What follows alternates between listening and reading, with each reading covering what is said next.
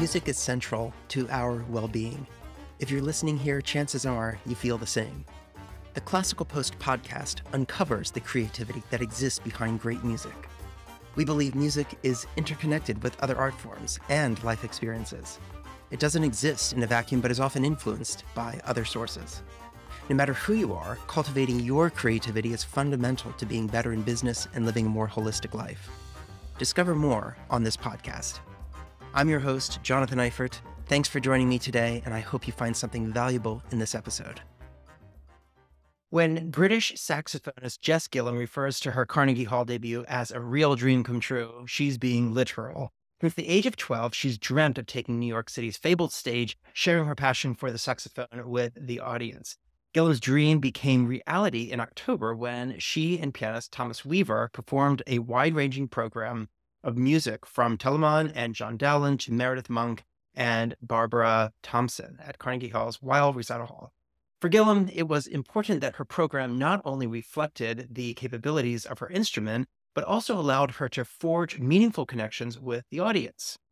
Her insatiable drive to share her excitement about classical music has led her to a bevy of remarkable opportunities and honors.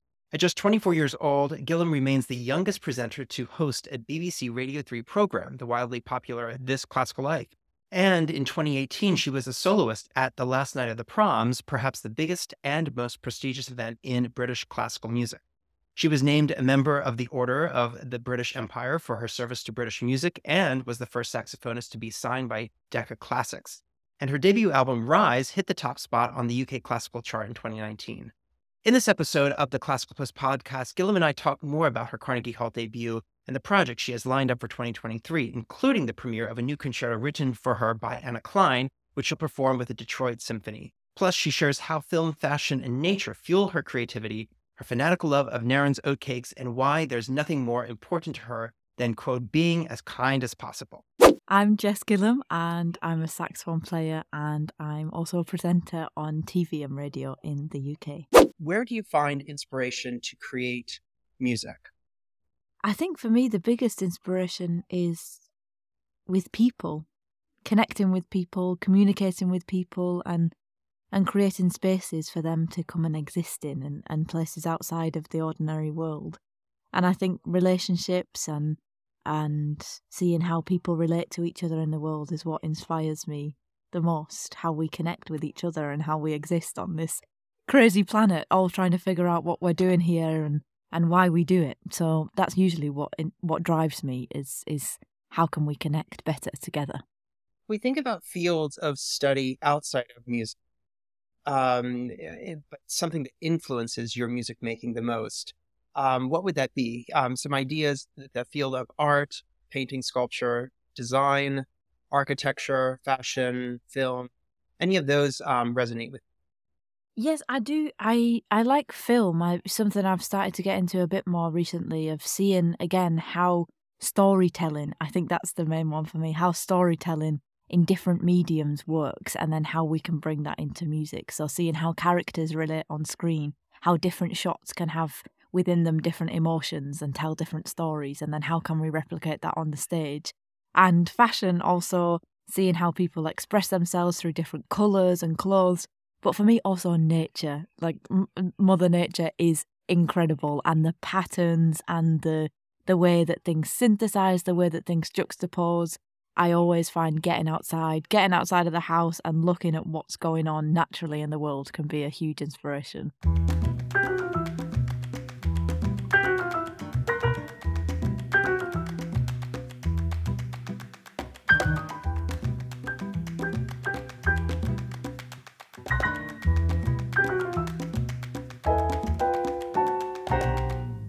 Describe a routine you have in place that helps you live a healthier life. I try and be as mindful as possible. Um, so I try and think about how I'm communicating with people, about how that will make them feel, about how that makes me feel, and trying to be kind of in touch with um, how how you yeah how we communicate with people, but also I try and exercise when I can, which is hard as a touring musician but I try and get outside and try and keep up some kind of loose exercise um, regime. I don't do very well with it.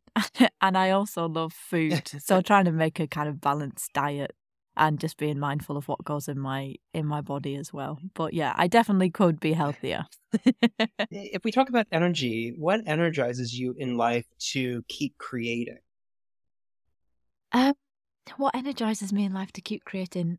Again, I would say people and both the people closest to me, the people I love and my my family, and people that I don't know that I see in certain situations where I think I have the opportunity to create and do this and that person doesn't or that person does and they're doing it in a different way and and kind of taking inspiration from that. And also just the I mentioned it before but this idea that we're all muddling through we're all on this planet looking for some kind of rhyme and reason looking for some kind of purpose and for me the the the place that I feel comfortable and like I have a purpose is when I'm on stage and I feel like I'm connecting to people. So it's the kind of craziness and and disorder of the world and the planet and the nonsensical side of it that I try and make some kind of sense of through music.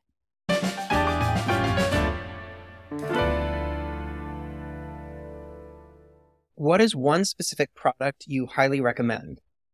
I really love. There's a brand in the UK. I don't know if you can get it here called Nairns, and they are a Scottish company, and they make oatcakes.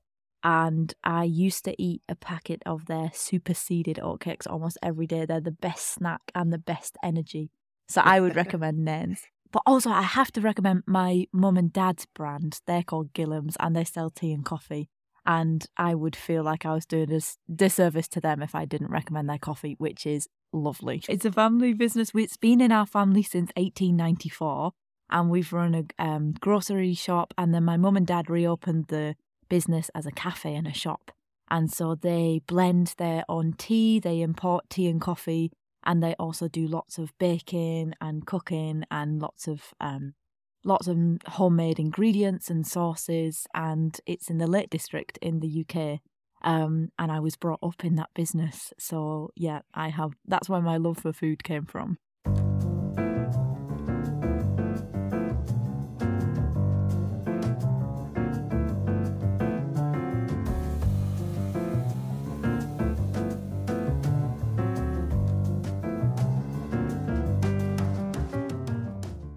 What restaurant or bar do you love to eat at when you're in New York City? And then obviously, what do you order there?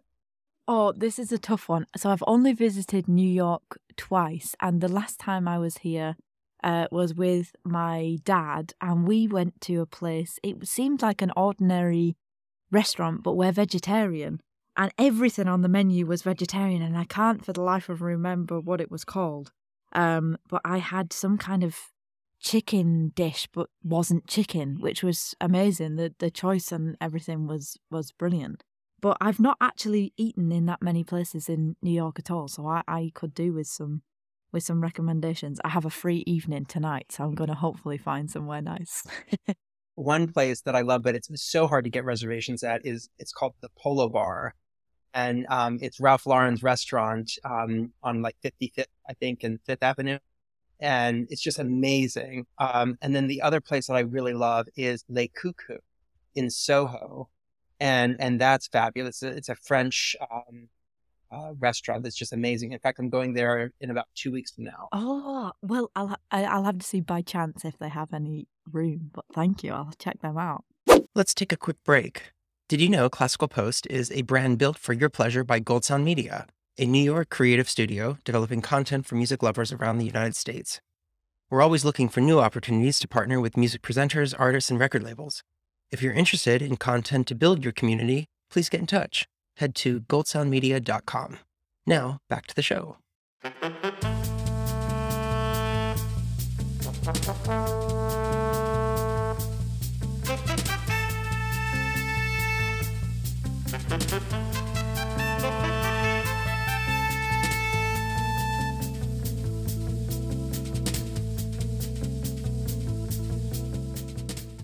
Tell us about your Carnegie Hall debut. How does it feel to to make a debut at one of the most legendary concert halls in the world?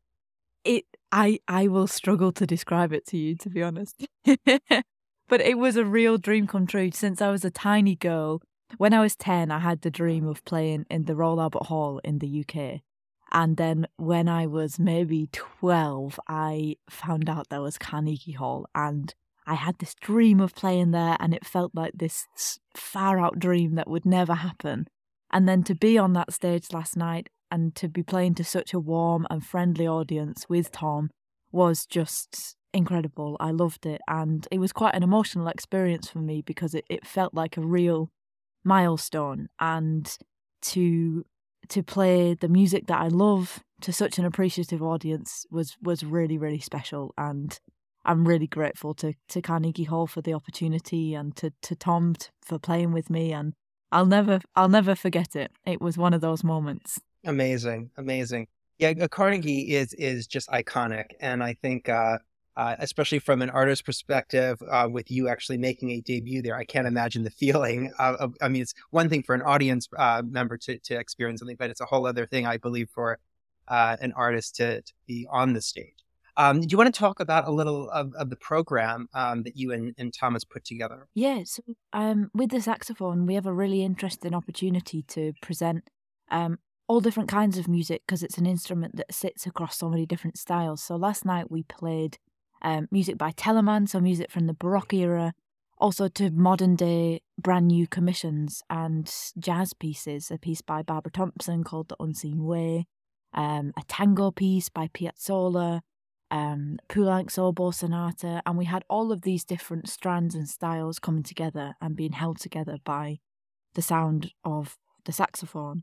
And one thing that's really important to me when I play is to play music that I really resonate with, music that really speaks to me so that I can tell the story well, so that I can share the story with the audience. And that was my main aim last night to kind of create an atmosphere and a place for the audience to come and exist and when you when you manage to take an audience with you or you feel like you've been able to invite them into to your sound and to the space of these composers it's one of those feelings that is really hard to to put into words and describe. But that's the kind of music that i want to find and program um yeah and connect as best as possible with the people.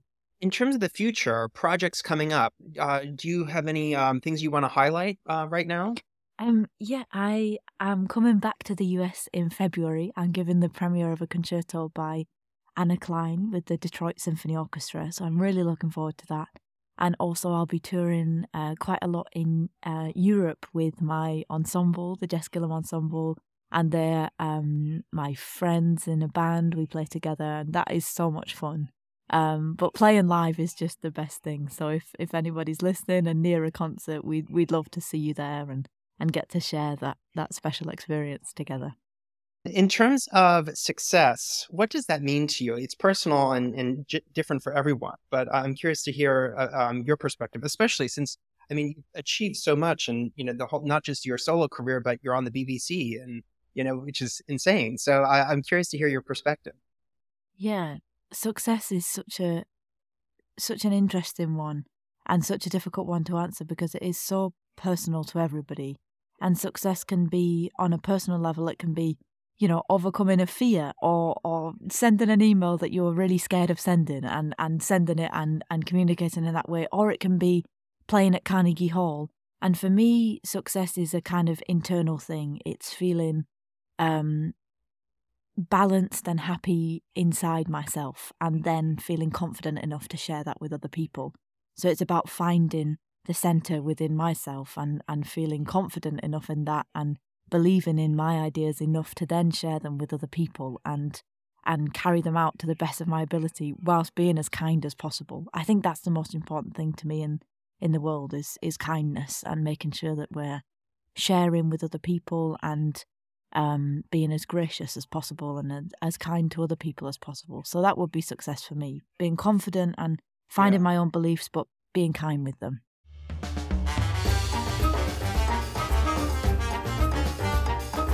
Thanks for listening to the Classical Post podcast. I hope you have found it meaningful and that it gave you new ideas to cultivate your creativity to be better in business and life. So let's stay in touch. Remember to follow this podcast to get notified of new episodes. and sign up for our monthly newsletter for album recommendations and editorial on leading artists. Just head to classicalpost.com slash subscribe.